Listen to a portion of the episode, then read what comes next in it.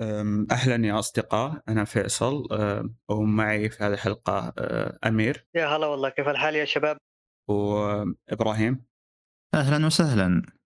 وعبد الله أهلا وسهلا.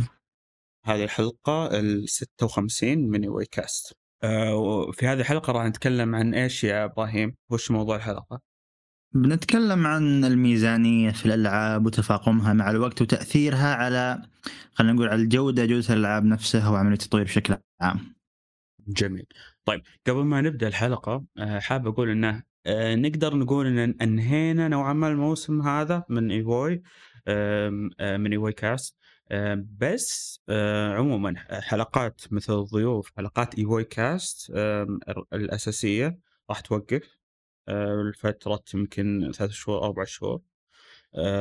لكن راح تستمر حلقات تحت المجهر راح نغطي الألعاب في حال خلصنا الألعاب وحابين نتكلم عنها. برضو احتمال كبير برضو تستمر أه، اللي هو سلسلة عالم الإندي تمام؟ بحيث أن أه، في حال لعبنا ألعاب إندي حابين نتكلم عنها ما في مشكلة ننزل عنها حلقة و... ويعني تنزل. بس يعني ما راح يكون مع الأسف تنزيل بشكل أسبوعي. في حال كان في محتوى راح ينزل في خلال هالفترة هذه ثلاث شهور أربع شهور. برضو حاب أقول إن الباب مفتوح برضو في حال حاب أحد ينضم للفريق. من شو اسمه هندسة صوت من مونتاج من من برضو تقديم. بس يعني إنه في له شروط معينة راح يكون في تواصل من خلال سواء حساب بتويتر أه، حسابي بويكاست بتويتر أو حسابي أنا الشخصي موجود في الوصف أو برضو حتى إيميلنا. اللي هو ايفويكاست at gmail.com بس والله. هذا اللي حاب أقوله قبل ما نبدأ الحلقة.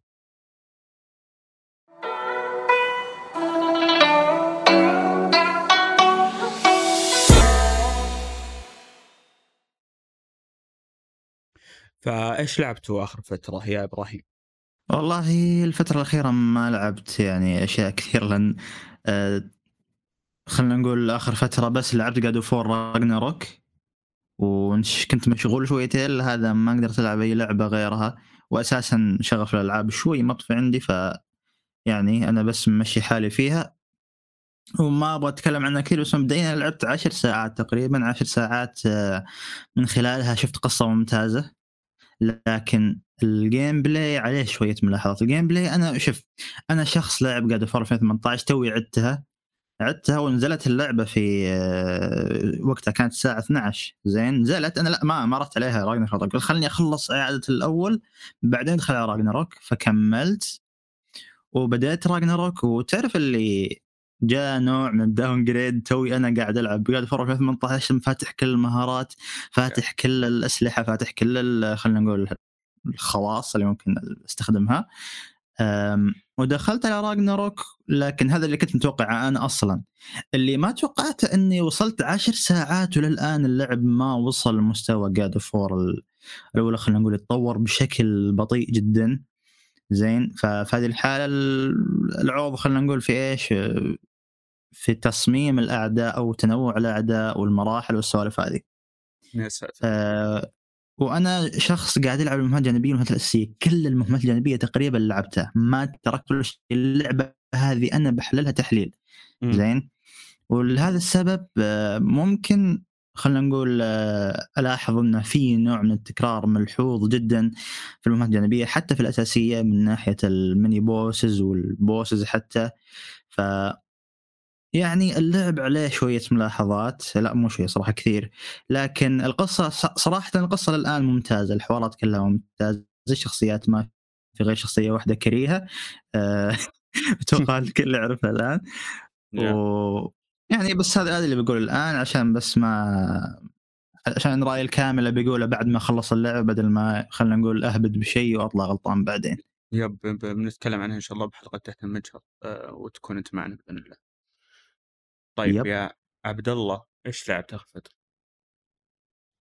أنا آخر فترة لعبت سبايدر مان لأني ما كنتش حابب ما بحبش ألعاب ال superhero عموما مم. باستثناء باتمان أكيد طبعا أيوه ولكن بعد ما صدرت على ال PC Spider-Man لعبتها وبصراحة اللعبة عجبتني جدا لعبتها وعجبتني بصراحة واتفاجئت بمستواها اللي كان متقن في السلاسل سلاسة الحركة وال gameplay وال combat كان كان بصراحة عاجبني جدًا. القصة بصراحة مش مش قد كده، كانت تمشّي الحال بمعنى أصح، تمام؟ أحلى ما في اللعبة هو ال ال combat كان مع الأدوات، بتدمج ال combat مع الأدوات معيّنة بيدّيك بيدّيك متعة رهيبة بصراحة. بس كان في بعض ال في تكرار بشكل واضح وصريح في اللعبة، المهام الجانبية كان فيها تكرار، وفكرة إن ال في بعض المهام بتظهر آآ بشكل عشوائي، فده كان مستفز بصراحة، مه جرائم بتحصل في المدينة بشكل عشوائي، فلازم لازم يا دوب تتمشى يحصل جريمة، وحتى لو أنت خلصت المهام المهمة ديّة بشكل معيّن ال الcollectibles والحاجات اللي بتجمّعها بنفس ال آسف بس معلش أقطع الحتّة دي.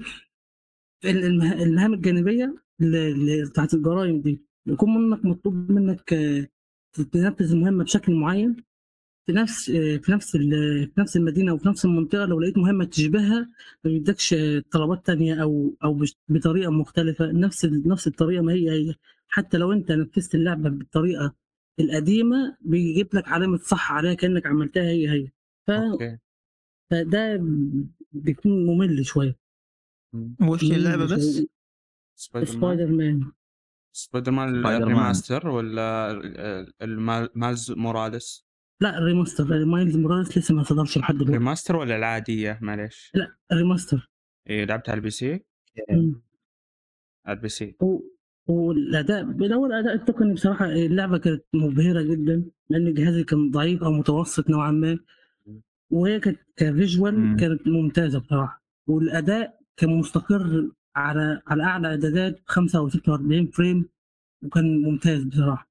وبرضه لعبت Uncharted The Lost Legacy آخر جزء اللي هو بتاع البنتين لإني ما كنتش ختّمته وقت ما كان معايا PlayStation 4. أيوه.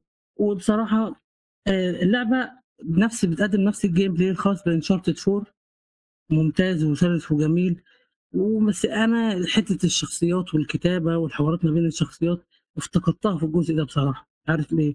لإن الجزء ده ب م ما عنديش قبول تجاه الشخصيتين، إذا كان نادين والّا كلوي بصراحة يعني، كنت باكمّلهم كنت باكمّل باللعبة عشان خاطر ال gameplay مش عشان القصة، مع إن فيها حاجات حلوة بس مش مش بقوة الأجزاء القديمة. وعمومًا Uncharted أصلًا مش معتمدة بشكل أساسي على القصة زي أو god of war ولكن ال الحوارات ما بين زي الشخصيات زي إيش؟ زي أو أو the last of us. إيه لأنك قُلت uncharted لأ أنا قُلت قُلت god of war إيه unch مش غلط إيه، غلطت ما عليه عادي. ماشي عدّيها لي، زُق إيه. معايا اليوم. لا، لا كذا بس أبيك من باب التوضيح يعني بس توضح لأنك أنت قُلت uncharted أو god of war على كلامك. عمومًا عمومًا هي مش م مش مش بنفس قوة ال ال الأجزاء القديمة بصراحة، الحوارات الحوارات ما بين الشخصيات مش موجودة. إمم. بس كانت حلوة، كانت تمشّي الحال برضه. وهي ال اللي عاجبني في الموضوع إن توفّرت لي الفرصة إني أجرّبها بعد بعد فترة طويلة، فحلو سياسة سوني مؤخرًا. تلعبها على الPC. إمم. أنت عندك 5 صح؟ لأ ما عنديش للأسف. ما عندي أوكي تمام. إن شاء الله returnal بعد تنزل قريب. يا رب، يا رب اللعبة دي أنا أتمنى تصدر على الPC هي وDemon Souls لعبت؟ للأمانة يا رب. لعبت الDemon Souls بس من فترة كبيرة جدًا فمش متذكر التفاصيل بصراحة، ولكن اللعبة يعني عجبتني، عجبتني فعشان كده أتمنى الremake كلّه بيشكّر فيه، كلّه حابّه، فأنا عايز أجرّبه هو ولعبة returnal. طيب جربت أنت Deathloop والّا لأ؟ لا لأ. ما لا، ح لا. بصراحة Deathloop مش ما حسيتش فيه حاجة جديدة عن ألعاب Arkane السابقة، زي Dishonored أو Prey حتى خسئت. ال gameplay من. العروض.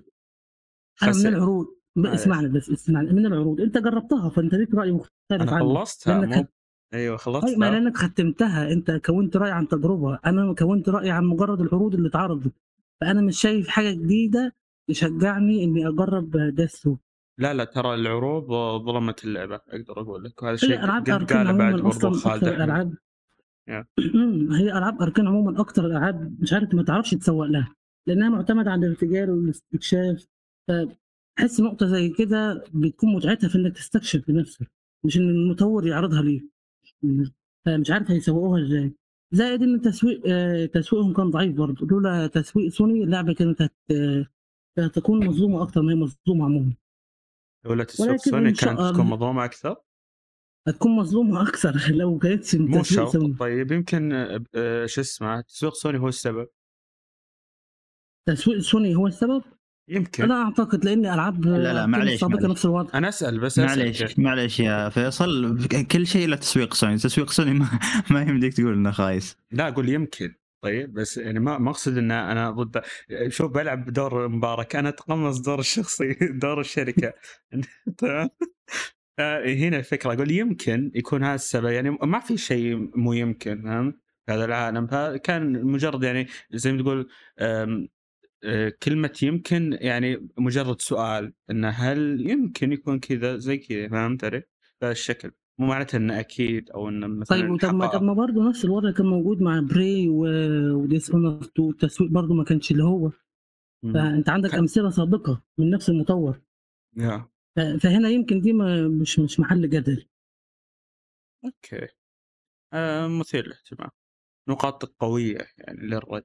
فهذا الشيء المطلوب أساسا. طيب آه أمير أنت لعبت شيء آخر فترة؟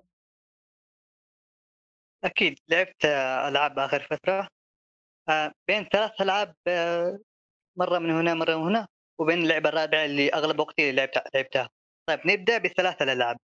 أول لعبة هي حاولت قدر الإمكان أرجع للعبة Horizon Zero Dawn مم. معلش ما قدرت اكمل حسيت بثقل لا إله إلا الله. لا الكاميرا زي الناس. لا آه، حبي في الاستكشاف المشاوير الطويلة حتى أعرف أن التنقل يحتاج عنصر معين وفوقها الحوارات اللي يجيب لك النوم يعني ما قدرت أكمل ما قدرت على الرغم أني شخص صبور جدا من ناحية رتم ال- الأحداث في القصة والحوارات.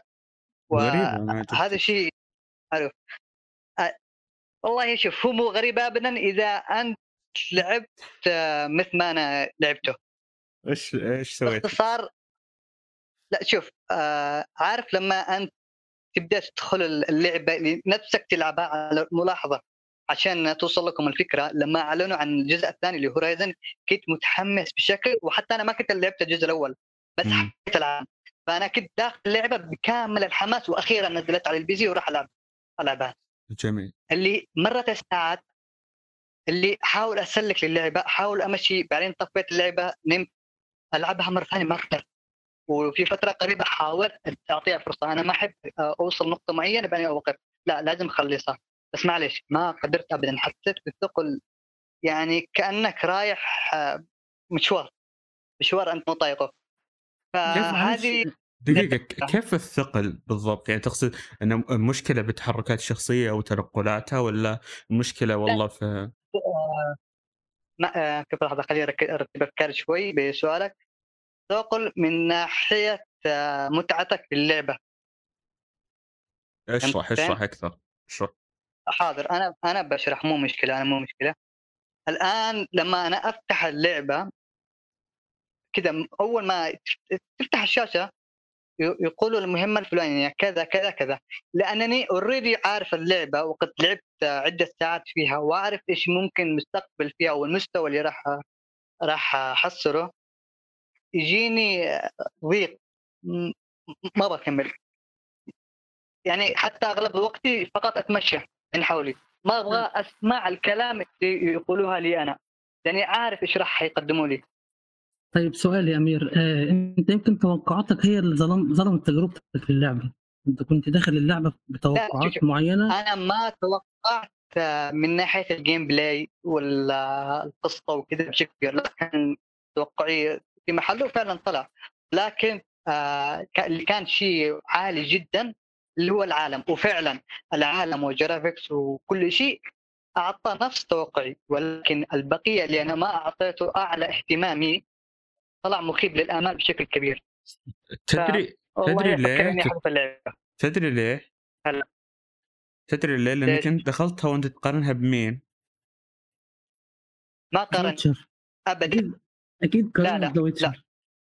يشهد الله أنني ما قارنتها بأي لعبة ثانية والشيء آه، الوحيد. اللي داخل وأنا متحمس فيه هو العالم وفعلا العالم قدم لي اللي أنا ابغاه ولكن كمتعتي في اللعبة في اللعب في القصة في الحوارات كل شيء حسيت بثقل لا أنني كرهتها ولا اني حبيتها بس ما بكمل حتى مم. كل ما أدخلها فقط أتمشى حول العالم يعني لأنه هذا الشيء الوحيد اللي حبيته ما قلت ما ما أعتقد إني بكملها شوف أنا متفق معاك من ناحية الحوارات أنا كنت أتمنى ما يكونش في اختيارات في ال- في الحوارات للأمانة. لو كانت الحوارات مو بشكل خيانة. واضح وصل لأ هي الاختيارات ديت بصراحة وجودها زي عدمه. فلو كانوا خلوا المشاهد أي فاهم. السينمائيه مباشرة كان هيكون أفضل بدون تدخل اللاعب أصلا. موضوع الحوارات في لعبة Horizon مثلا في لعبة The Witcher وأنا على الرغم من ما أقارنها ب The Witcher ابدا لما يعطوك جملة أو حوار معين خلاص كل شيء واضح من هذه الجملة نفسها. بينما في لعبة Hor Horizon يعطوك جملة أو الحوار لين ما تبدأ القسم اللي إنك تتكلم معه ناقص يعني ما أعطيتني الشيء اللي أنا أبغاه وكذا فأضطر. آه، أتواصل معه وأطول معه بال- بالخيارات في الحوارات عشان فقط أحصل على معلومة لا أنها بتأثر في. في أحداث القصة فقط مجرد آه، معلومات فيزعجني جدا أن فوق ما أن الحوارات نفسها ما تعجبني يطول بشكل كبير بس عشان احصل بعض المعلومات يمديهم يختصروها في جملة واحدة. فهذا اللي أقوله هذا من ناحية الحوارات. فعموما اللعبة بالمجمل بالمجمل ما حبيت ما حبيتها بس ما يعني إني أكرهها أكرهها. فقط ح- يعني- الثقل وما بكملها يعني ما حبيت الحد والكره ولا كرهت الحد الحب للحين؟ ما حبيت اللعبة. فقط الشيء الوحيد اللي حبيته هو العالم. مم. فاللي أنا أقوله بالضبط إنه أنا ما أقول إني أكره اللعبة ولكن ما في شيء يخليني أكمل. احس بضيق كل اللي أسويه فقط أتمشى بالعالم. يا يا ما عندك الشغف إنك تكمل ما جذبك ما جذبتك اللعبة في إنك تواصل. بالضبط بالضبط. هذا هو السبب. آه جميل. بخصوص اللعبة الثانية والثالثة إيه، هي من ألعاب بثيسدا أول لعبة هي Deathloop فقط لعبت المقدمة. ما كملتها بس اللعبة شكلها واعدة. اللعبة الثانية هي Ghostwire Tokyo آه عندي التحديث الأول للأسف فيعني ال optimize سيء جدا ولكن حبيت اللعبة صراحة. العالم ال- الأجواء الأسلوب اللعب حتى في القصة. فهذه آه، ناوي أكملها. طيب هذه من ناحية. الثلاث الالعاب اللي تقسم وقتي ها؟ لعبة معطوبة. كم ما تكملهاش أنت. اللعبة. عمتك من بعد Cyberpunk أوكي. أكثر لعبة كرهت Cyberpunk برضه. Cyberpunk عمك. ماشي. Cyberpunk على الأقل فيها قصة حلوة لكن قصة Ghost فيها كل شيء حلو. تمشي الحال لا مش كل إيه؟ حاجة حلوة. لا تضحك على نفسك. كل شيء. اللعبة متدمرة. يا يا رجل ده حتى ال- بعض ال effects الموجودة في ال photo mode ما برضو محكورة ورا المهام الجانبية اللي هي لازم تفتح البوابات. طيب إيه ال- إيه المغزى من حاجة زي كده. أنت مش مش عارف. ثواني إيش إيش أول مرة أشوف الحركة دي أنا؟ آه يعني دلوقتي عشان تاخد effect معين في ال photo mode تمام؟ بيطلع لك من ال- من المهام الجانبية. والمهام الجانبية عشان توضح في الخريطة وتظهر لازم ت- تفتح البوابات في اللعبة. واللعبة كلها بوابات كلها. مش يعني طيب.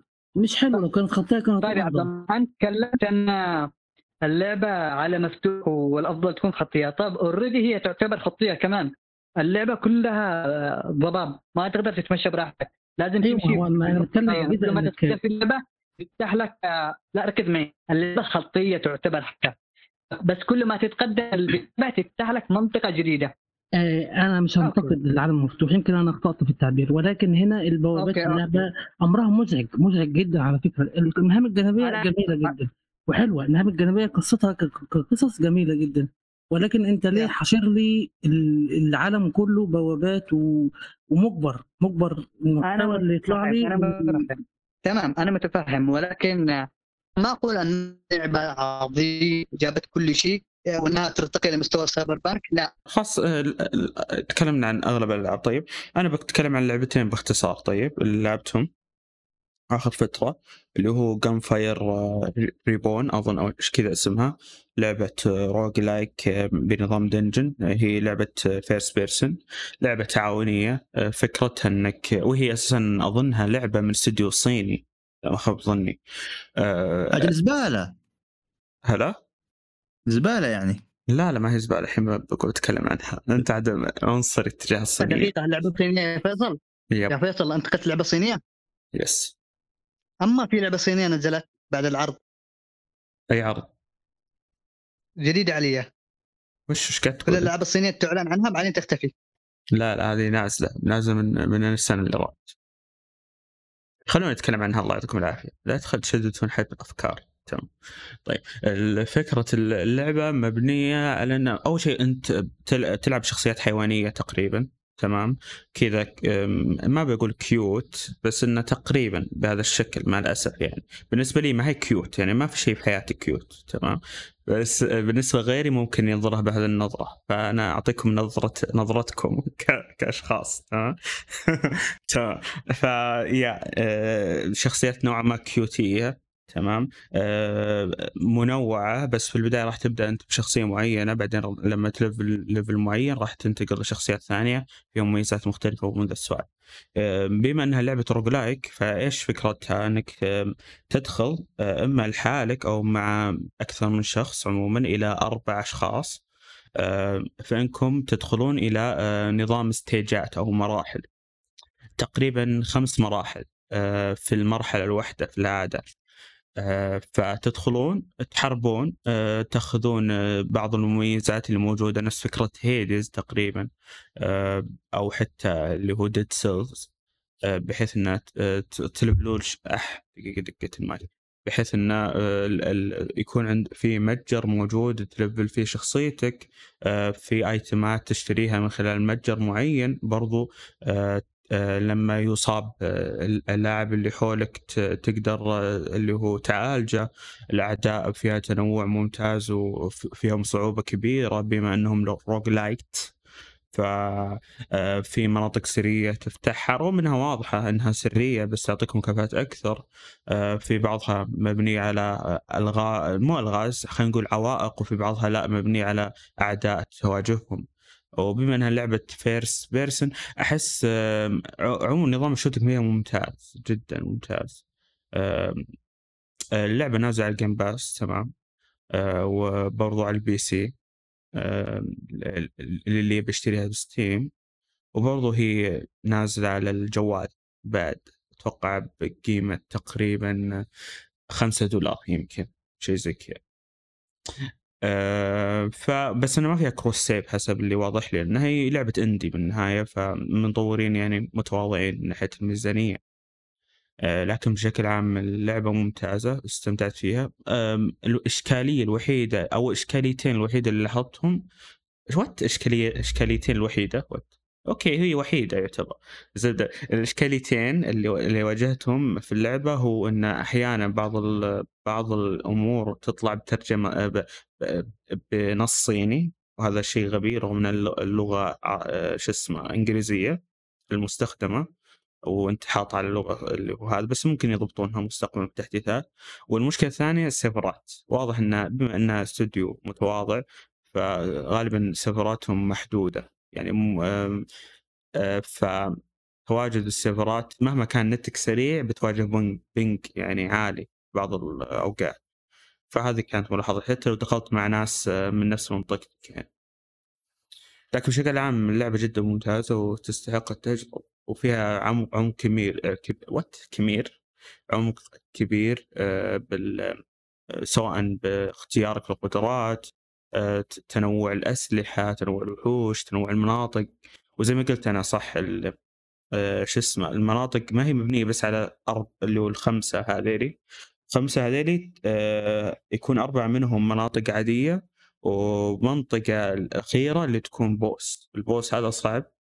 وعلى حسب برضو عدد عدد المنضمين معك. كل ما كثروا كل ما تغير العدو وصار آه، أصعب. يعني مثلا مرة دخلت أنا مع حمدان أحد أعضاء الفريق آه، كان عدد آه، اللي هو البوس الأخير تقريبا دمه 45 آه، أو ما أدري اللي هو 25000 أو 250000 تمام؟ بس لما دخلت مع أربعة تغير ال- ال- البوس وصار آه، 50 أو 500 تمام؟ فصار في اختلاف صار في دمج أكثر وفي عدو أصعب. تمام؟ آه وفي تنوع عموما بالفكرة قتال هذه ال ال ال هذه البوسس. عموما بعد ما تنتهي من هذه المنطقة أو من من هذا ال boss تنتقل لمنطقة راحة تقدر تقول تهلث فيها وتضبط أمورك. بعدين تنتقل للمنطقة اللي بعدها اللي مبنية برضو على أربع مراحل والخامسة هو ال boss بهذه الطريقة. بس يعني هذا باختصار فكرة اللعبة وكيف نظامها. فما بيطيل فيها بس إنها لعبة تستحق التجربة خصوصا اللي عنده Game Pass آه، لازم يلعبها. لعبة ممتازة مع أصدقائك تلعبها. وإذا كنت نفسية تلعبها لحالك تستمتع برضو ما في مشكلة. فبهذا الشكل يا صديقي بس والله. اللعبة الثانية كانت Fallout 76 76 أنا تدري أنا من الناس اللي لعبوها أول ما نزلت وسحبت عليها وللآن ما رجعت لها كانت زبالة. ما د... مع إني سمعت مدح الآن إنها تصلحت فمهتم أشوف رأيك صراحة. وش وش منها؟ لعبت فيها شوي آه، مع حمدان برضو. تمام. لعبت شوي مع حمدان فيها. تقريبا يمكن قريب ثلاث ساعات لاحظت إن في أغلب المهام تعتمد على الفردية رغم إنك أنت تكون ممكن تكون منضم لبارتي مع صديقك لكن تعتمد على الفردية بشكل أساسي في تنفيذ مهامك. أه بس إنها لعبة جيدة. بس أكثر شيء لاحظته سيء أه هو إن حواراتها كثيرة وأغلبها هراء يعني تمام؟ ثاني شيء اللي هو أه تنقلك. العالم جدا كبير جدا جدا كبير. وإذا كنت بتسوي مهمة تنتقل من مكان لمكان لازم تنتقل تقدر تقول مشين على أقدامك. والاستمنة آه، لم أو بالأصح لما أنت آه، تمشي تركض تتعب شخصيتك فتضطر لما يعبي البار حق تعرف اللي اللي يكون فيه بار حق شو اسمه مثلا الجهد أو الركض أو من هذا القبيل آه، مثلا إنك تقفز أو شيء ينقص. فينقص ينقص بعدين تضطر تمشي ببطيء عشان يعبي بعدين وبسرعه يخلص. خصوصا إحنا تونا يعني بداية ليفلاتنا فغالبا استمنا فيها معطوبه فالتنقل جدا صعب فيها وجدا مزعج. بس بشكل عام اللعبة والله جيدة. يعني قاعد لعبت فيها اللي هو قبل أمس و... وانشغلت أمس بس انه ودي ألعبها أكملها الفترة الجاية. بس هل هي لعبة يعني اللي شلون أقول لك؟ يعني أوكي هي اللعبة تضيع وقتك بس ما هي أسطورية تمام؟ عشان أوضح لك الفكرة هذه يعني. بس هل هي أفضل من جزء من قبل؟ ما أدري. بس إنها زي ألعاب الأونلاين المعروفة يعني ما فيها شيء مميز بس إنها ممتعة من ناحية ال gameplay وكذا تحس إنها يعني ممتازة. فعليا أحسها أجواء Fallout الحقيقية بس إنها اونلاين طابع اونلاين فهمت علي؟ بهذا الشكل يعني. هذا اللي لاحظته تقريبا. مع مع إنه يعني اي مع إنه يعني تقدر تقول ان Fallout أجزاء Fallout أكثر صقلا. هذه شوي يعني مو متواضعة. خلينا نقول ان ما بين الجيدة والممتازة كذا بالنص تقريبا. بهذا الشكل فكرتك هتقول أقل من المتواضعة. عارف ليه؟ هلا؟ فكرتك هتقول أقل من المتواضع. لا لا جيدة. لا لا جيدة جيدة. أيوه. طيب توجهها من من لعبة قصصية بحت زي الأجزاء القديمة للأونلاين كان موفق ولا كان ما أقدر ما أقدر أهبد لك لأن أنا الأجزاء السابقة أساسا ما ما لعبتها بسبب إنها تعتمد على الإنجليزي بشكل كبير. ويعني تقدر تقول ألعاب تحتاج لغة. ما ما أقدر أفتي لك بهالموضوع لأني ما أدري. عشان أختصر لك. اعطي فرصة لجزء Fallout New Vegas ما أقدر قلت لك اللغة. ما في مجال. بس إني أعرف ال gameplay حق الألعاب هذه فقدرت أقارن بشكل بسيط لأن قد لعبت منهم شوي شيء بسيط يعني. بس إنه كقصة كمثلا مدري إيش لا ما ما أقدر أقول لك هذه أفضل هذه اسوء وكيف تغير توجههم من هذا القبيل. بس هي عبارة عن مهام زي ألعاب مع الأسف الشركة العنصرية. تقريبا نفس الفكرة. تأخذ مهام تسويها وبعدين تخلصها. أو ألعاب ال MMO برضو تقدر تسميها لعبة MMO برضو. آه، اللي هو تكلم شخصية تسوي مهمتها بعدين ترجع لها تعطيك مكافآت مثلا أو إنك أو إنها تزيد ليفلات وانتهى الموضوع. يعني بس بهذا الشكل. والمناطق طبعا يكون فيها loot معين سواء أسلحة أدوات مدري إيش. طبعا انت تنكسر مع الوقت هذا اللي حطها أو تخترب آه، برضو شخصيتك تاكل وتشرب بحيث إنه آه، لازم تهتم بهذا الموضوع لازم تأكلها أكل صحي ومن ذا السوالف ما تأكلها أكل فاسد أو تشربها مثلا آه، ماي البحر. فبهذا الشكل يعني. تقدر تبني لك مقر خاص فيك آه، فيها نظام crafting يا معلش آه، بس كأنك توصف لعبة آه، زلدة. لا لا لا مختلفين تماما. يا رجل لا تقارن. ما في مقارنة. بس يا من ناحية عناصر ممكن يب أيوه يا إبراهيم عندك شيء؟ لا بس هي واضح أصلا من النوع اللي تحسن مستوى يعني إنك ما ما تلعبها بدون أونلاين يعني بدون ما تلعب مع أحد ثاني بدون كوب فأعتقد اللعبه مصممه لهذا الشيء خصيصا فأنت جربت تلعبها لحالك ولا طول الوقت مع حمدان؟ لا الوقت كان وقت ما ألعب كنت ألعب مع حمدان. بس الغريب ان أغلب المهام اللي كنت أسويها لا- يقولوا لي لازم سولو إني ألعبها لحالي اخلصها لحالي. يب. غريبة. وحتى لما أنا أكون في عالمه طيب آم، مثلا المهام اللي هو يحددها أنا ما تد... ما تطلع لي إني أشوفها تمام؟ فأضطر إني اجاريه من ناحية المهام. لازم نكون اثنين مع بعض من ناحية المهام فنسويها مع بعض.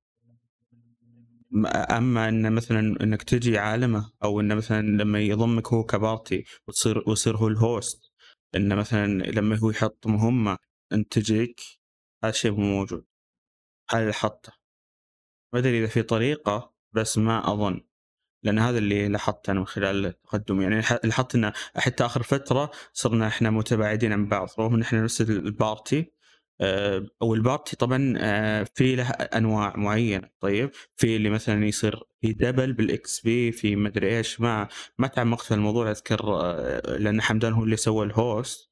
لكن أذكر إنك حط لي أنا ال- أو حطنا إحنا من نوع الكاجوال اللي يزيد ال XP.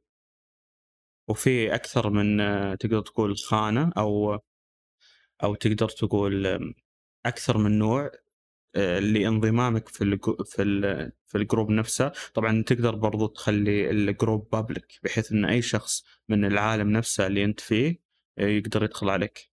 ويعني ما أدري وش يستفيدون من بعض بس إنه يقدر يدخل عليك ويصير من ضمن ال party حقك أها.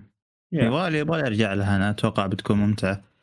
يا أنا جربتها على أنا لعبتها على السيريس X طيب. طبعا في البداية ما كانت كان وضع الأداء فيها أو بالأصح كانت 30 frame بس إنه لما سويت ال- اللي هو خيارات التوافق وضبطت فعلت اللي هو خانة تحسين ال- الإطارات شغاله على 60 frame ثابت أو خيارات التوافق بالأصح يعني. ممتاز ممتاز بس آه، كم كم قعدت ساعة انت الآن لعبتها؟ قلت تقريبا قريب ثلاث ساعات تقريبا ثلاث ساعات بس؟ إي قليل يعني ما هو كثير ما, ما كان في وقت آه. أساسا يعني ما أدري ثلاث ساعات أو يمكن ثلاث ساعات ونص يعني مو كثير ما ما, تق- ما أقدر أحكم أو ما. تقدر تاخذ تاخذ كلامي كحكم على اللعبة يعني لازم مم. تجربها بنفسك هو يمديك تقول أنا ودي ألعبها لكن بنفس الوقت خايف إن تكون لعبة تبغاني أسوي أسلوب حياة كامل عشان ألعبها ف كذا أنا أبي لعبة أونلاين ألعبها كذا على الخفيف. ما أبيها إن تصير أسلوب حياة زي ديستني ولا زي آه، ألعاب الإم إم أو.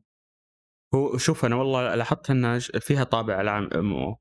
اللي حتى لاحظت إن أغلب اللي موجودين فيها هم آه، ليفلاتهم فوق ال 100 وال 200 يعني إحنا الوحيدين المتواضعين. حتى في واحد من من اللاعبين قاعد يتبرع لنا بأشياء قاعد يقول لنا خذوا.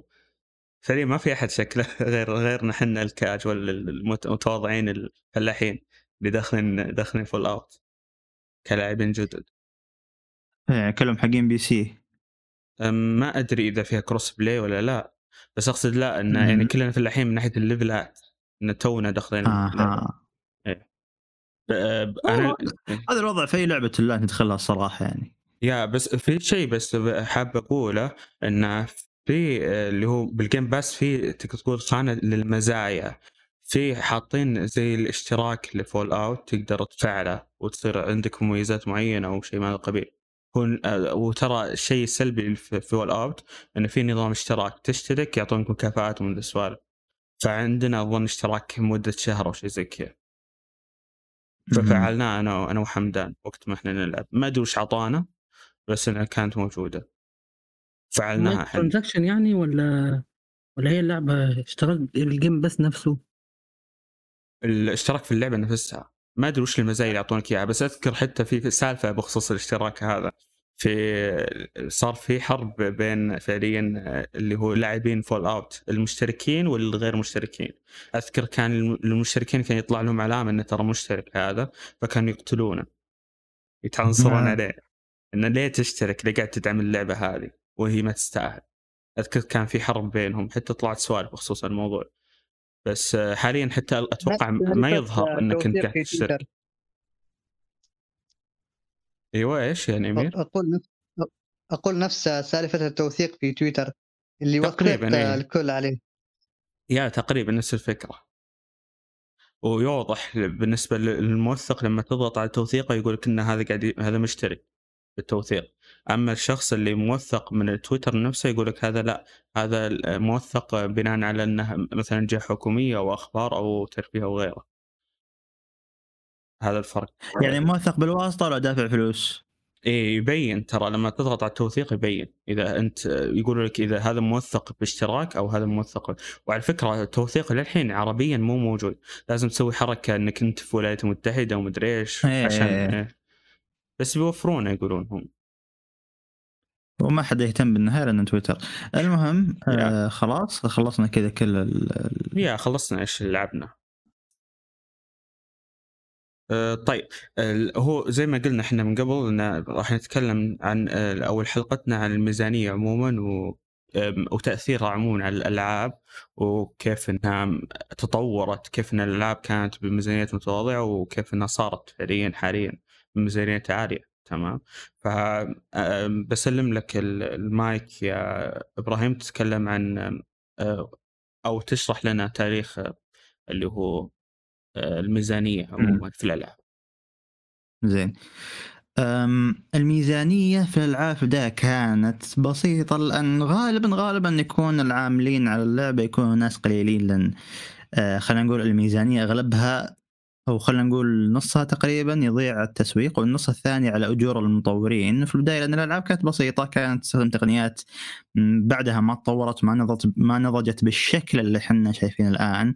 فما كانت الألعاب تتطلب ميزانية عالية خلينا نقول. والأجهزة نفسها بعد كانت يلا 3 دي كان يعني شيء مرة قوي بالنسبة ذاك الوقت يوم نزلت نزل جهاز النينتندو 64 وال PlayStation 1 حتى كان يعتبر شيء ترى مرة خارق في ذاك الوقت. ف خلينا نقول كل ما زاد كل ما تقدمت التقنية كل ما تطلبت ناس يشتغلوا عليها أكثر وكل ما أيضا تطلبت آه، فلوس تطلبت ميزانية أكبر. إلى ما وصلنا عاد في الزمن هذا اللي صار فيه الألعاب أصلا مقسمينها حسب الميزانية triple A double A indie آه وطبعا ال indie indie لأن ميزانيته قليلة وتحصل اللي يشتغلون عليه ممكن استوديو صغير كذا أشخاص معدودين أو واحد حتى ممكن. ف هذا هذا هذه الأسس خلينا نقول بشكل مبدئي اللي قائمة عليه ميزانية اللعبة. زين؟ بس آه، خلينا نقول صار فيه تضارب فيوم صار فيه الآن خلينا نقول ألعاب ال triple A الألعاب اللي تتطلب ميزانية عالية صار فيه آه، يعني الشركات صار في ترتيبات أو خلينا نقول نتائج كثيرة عن هذا الشيء من ضمنها الموضوع المشهور إن الشركات ما عاد صارت تتجرأ إنها تقدم شيء جديد أو تبدع أو خلينا نقول ما في جرأة على تقديم حاجة ما هي مضمونة أو خلينا نقول محل شك هل بتنجح ولا لا. فلهذا السبب يعني ما عاد صرنا نشوف إبداع في ألعاب التريبل اي كثر الاندي حاليا ويعني الأسباب هذه كلها بنناقشها بشكل أعمق إن شاء الله في المحاور الجاية فتفضل يا فيصل وش المحور اللي بعده؟ آه، السؤال يقول هل ميزانية الألعاب مرتبطة بجودتها إما بشكل إيجابي أو سلبي؟ زين وهل توجد عوامل أخرى أكثر تأثيرا أو خلينا نقول متعلقة بهذا الشيء؟ طيب أم، أحاول قدر الإمكان أجاوب على حسب ما فهمت من السؤال زين انت تقول الآن آه، ال- ال- الميزانية آه،. تحدد جودة الألعاب سواء كانت سيئة أو جيدة لا لا ما قلت حدد اللعبة اللي أقول أنا وش تأثيرها على اللعبة؟ زين هل وشلون متى يكون خلينا نقول أو هل له تأثير إيجابي وسلبي ومتى يكون هذا التأثير؟ خلينا نقول الشيء ذا يشمل صناعات كثيرة ما هي بس العاب في واحد هباد بتويتر ما بيقول اسمه غرد تغريدة وقال إن مسلسل The Lord of the Rings The Rings of Power اللي ميزانيته تعتبر 500 مليون دولار أو شيء زي كذا بيكون سيء لأنهم مركزين على الميزانية مركزين على إيش؟ على البصريات والسوالف هذه. زين؟ يعني باختصار يقول لأن ميزانية المسلسل عاليه بتكون اللعبه سيئة أو مو اللعبه المسلسل قصدي سيء. ف. الكلام هذا هبد. إحنا ما نبي نقول شيء زي كذا. إحنا بنقول إن لها تأثير لها تأثير إيجابي وسلبي نعم. آه لكن التأثير الإيجابي يجي لما يكون في استخدام جيد ولما يكون والسلبي لما يكون في استخدام غير موفق.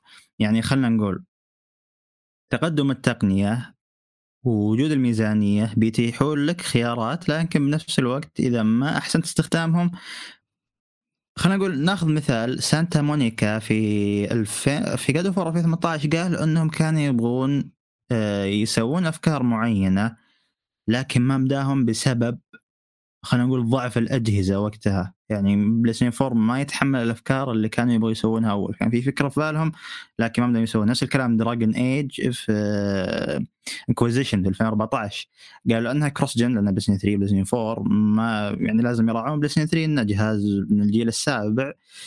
ف هذه كلها إمكانيات لازم يستغلونها. الميزانية مثلا خلينا نقول في مطور اسمه كوجيما يبدأ اسمه ب... يبدأ اسمه بحرف كوجيما. ماخذ نص الميزانية حطها بالممثلين. زين؟ بينما في ممثلين آخرين بالألعاب كان ممكن يجيبهم كان ممكن يكون دورهم خلينا نقول آه، نعم يناسب الشخصية مو شرط تجيب لي ممثل من هوليوود فهذا استخدام سيء للميزانية. وأنا ما بتكلم عن Metal Gear Solid V لأن Metal Gear Solid V خلينا نقول ميزانيتها ما هي عالية مرة. Metal Gear Solid V ميزانيتها 8 مليون بس اللي هو متوسط ميزانية الألعاب في ذاك الوقت. خلينا نقول The Witcher 3 بعد كانت ميزانيتها 80 مليون فما تعتبر شيء عالي خلينا نقول. لكن أيضا لازم الميزانية تروح عند أمور تخدم اللعبة نفسها. أه تبي تسوي ميكانكس أه بس عشان أوضح الفكرة بعد إن الميزانية بعد ممكن تسرع عملية التطوير وممكن تسهل عملية التطوير بعد. شلون؟ بأنهم يستعنون باستديوهات خارجية. ف الميزانية بس عشان توضح الصورة تروح عند آه، جوانب كثيره اولها المطورين نفسهم.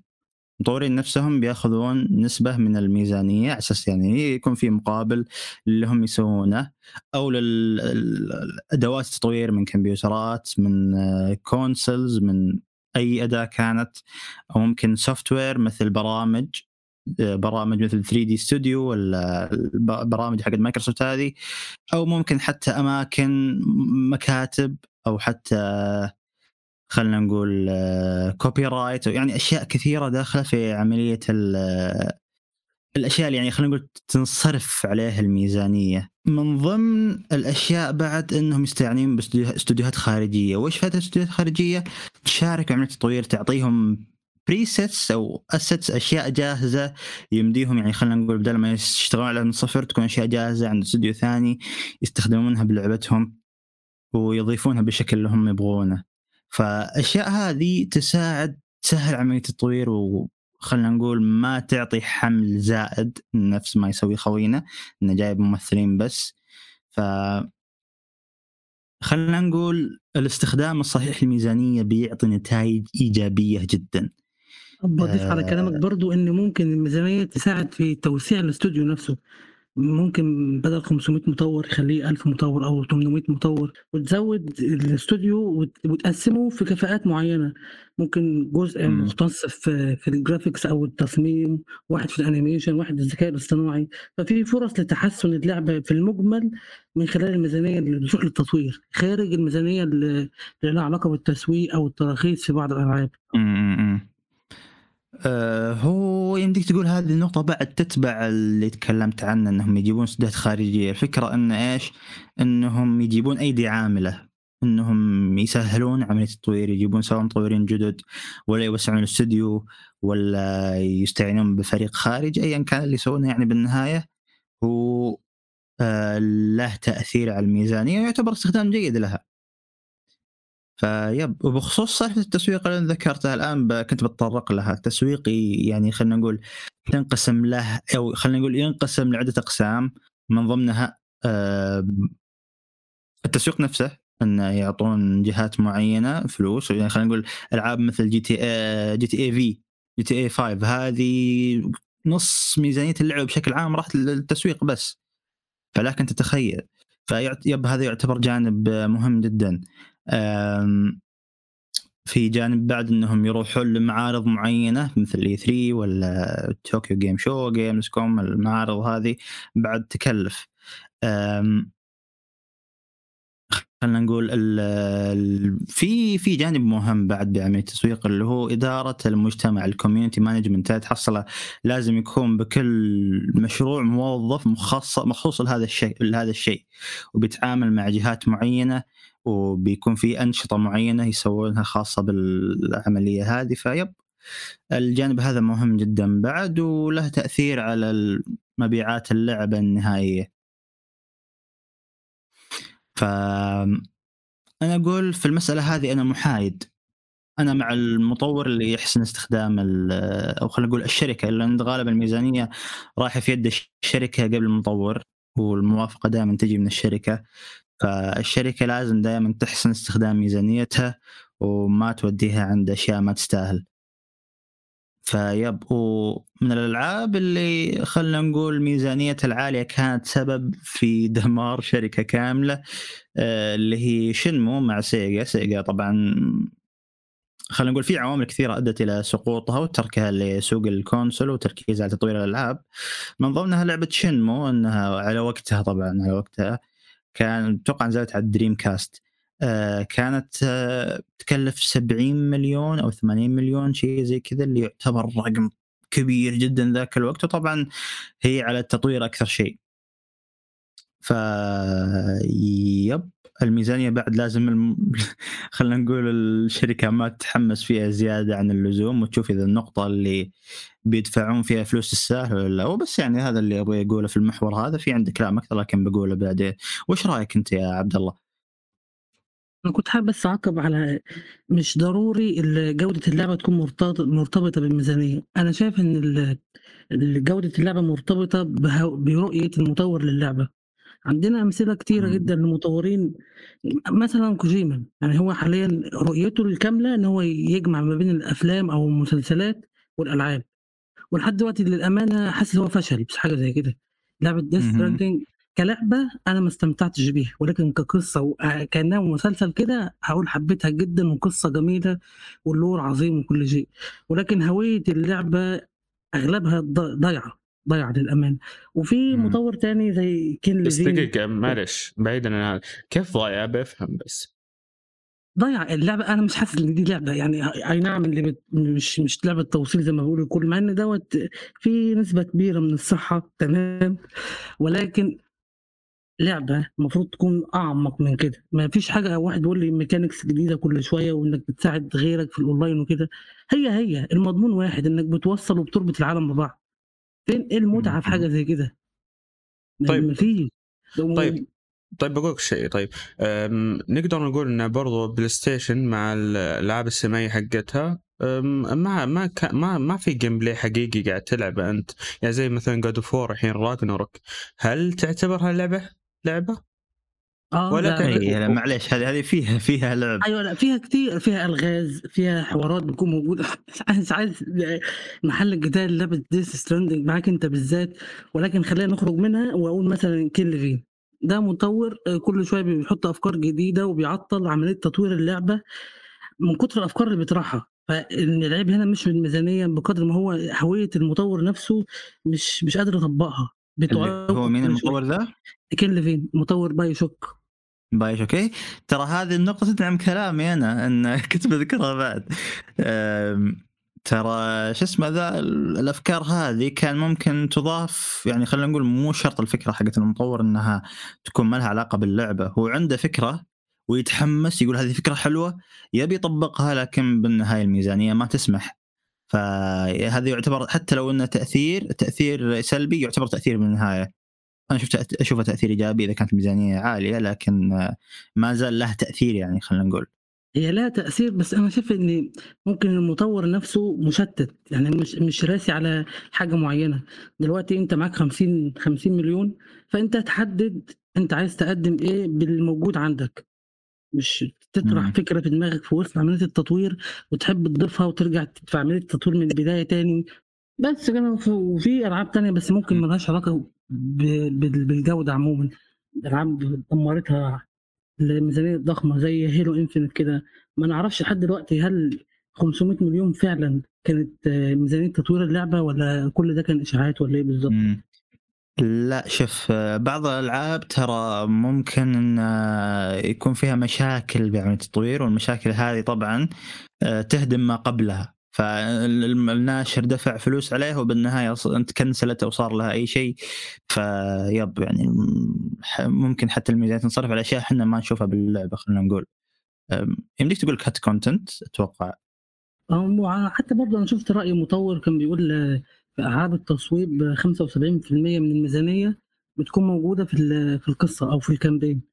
فعشان كده بعض الشركات بت- بتتجنب آه، تطوير الجانب ده. عشان توفر في الميزانية؟ مم، ماني متأكد صراحة. ممكن ال- المشاهد السينمائية فيها فيها خلينا نقول جانب اللي هو ال motion capture كثير يعني خلينا نقول يركزون على ال motion capture فيه. آه لكن بنفس الوقت ترى الشيء ذا ما يعني ان أنا شايف إن كلامه صحيح نص عليه ولا كلامه صحيح لأن كل شوية لو لاحظت مؤخرا كل شوية الشركات بتقلل في طور في ال campaign ال campaign كل شوية تقلل فيه لحد ما أخفته خالص. باستثناء Call of Duty مؤخرا بعد ما رجعته تاني. بس الأول كان كده برضه كام سنة اللي عدوا كان كده كان بي بي بيقصوا منه يقصوا منه لحد ما كانوا بيخفوه. ما أعتقد هذا السبب. Call of Duty حالتها أتوقع إن خلينا نقول Activision لاحظوا أن خلينا نقول آه، نجاح الجزء السابق كان مدوي عشان كده لا، طوروا. لا شوف الموضوع إن النجاح Call of Duty غالبا يكون بال مو بال campaign يكون بالاونلاين ف خلينا نقول Treyarch أتوقع القرار ذا رجع ل Treyarch أنفسهم مو Activision اللي هو إن ال- الألعاب هذه ناجحة عشان خلينا نقول زومبي آه، اونلاين ممكن battle royale هم شالوا ترى شالوا ال- ال campaign لكن حطوا بدالة battle royale كامل. ف خلينا نقول الموضوع بعد ما هو بالبساطة هذه. تمام. ما ما عنديش حاجة أضيفها بحاجة زي كده بصراحه بعد كده. طيب أمير. حلو. عندك okay، إضافة طيب. لكلامكم؟ آه. لكلامهم؟ yeah. okay. بخصوص ال- المحور خلوني أضرب لكم مثال بسيط عشان يوضح كلامي اللي راح أقوله. مثلا الآن كعادة الشباب المتحمسين لما يبغوا يسووا مشروع معين عندهم فكرة. تماما مثل ما الشركة يكون عندها فكرة للعبة معينة. الآن أغلب الشباب واللي آه، يسوون الموضوع بشكل خاطئ آه، ما يقوم يحسب ال- المشروع اللي هو فكر فيه كم يكلف آه، راح أسوي كذا كذا كذا يسوي خطة العمل. لا. مباشرة يروح عند المستثمرين يعطيهم الفكرة ويجمع فقط ال- المبالغ. وممكن تكون المبالغ أكثر بكثير من من اللي يحتاجه. فبالتالي لما يبدأ يسوي المشروع وطبعا هذا إذا بيكمل وينجح لأن الأغلبية يضيعوا آه بيبقى بيشوف إنه عنده فلوس أكثر من اللازم. فممكن يصرفها في أمور آه آه ما لها داعي وتخرب ال- المشروع بكبره. تماما مثل ال- الألعاب حاليا. الآن لما إحنا نقول الميزانية الزايدة ممكن تخرب الأعمال مثل ال- الألعاب الأفلام والمسلسلات ما يخرب هو بالضبط ولكن على حسب ما إحنا نشوفه هذه الفترة. فاللي أقوله الآن مثلا في مثلا لعبة God of Ragnarok مثلا. هذا نعطي مثال ما نتكلم عن شيء حصل.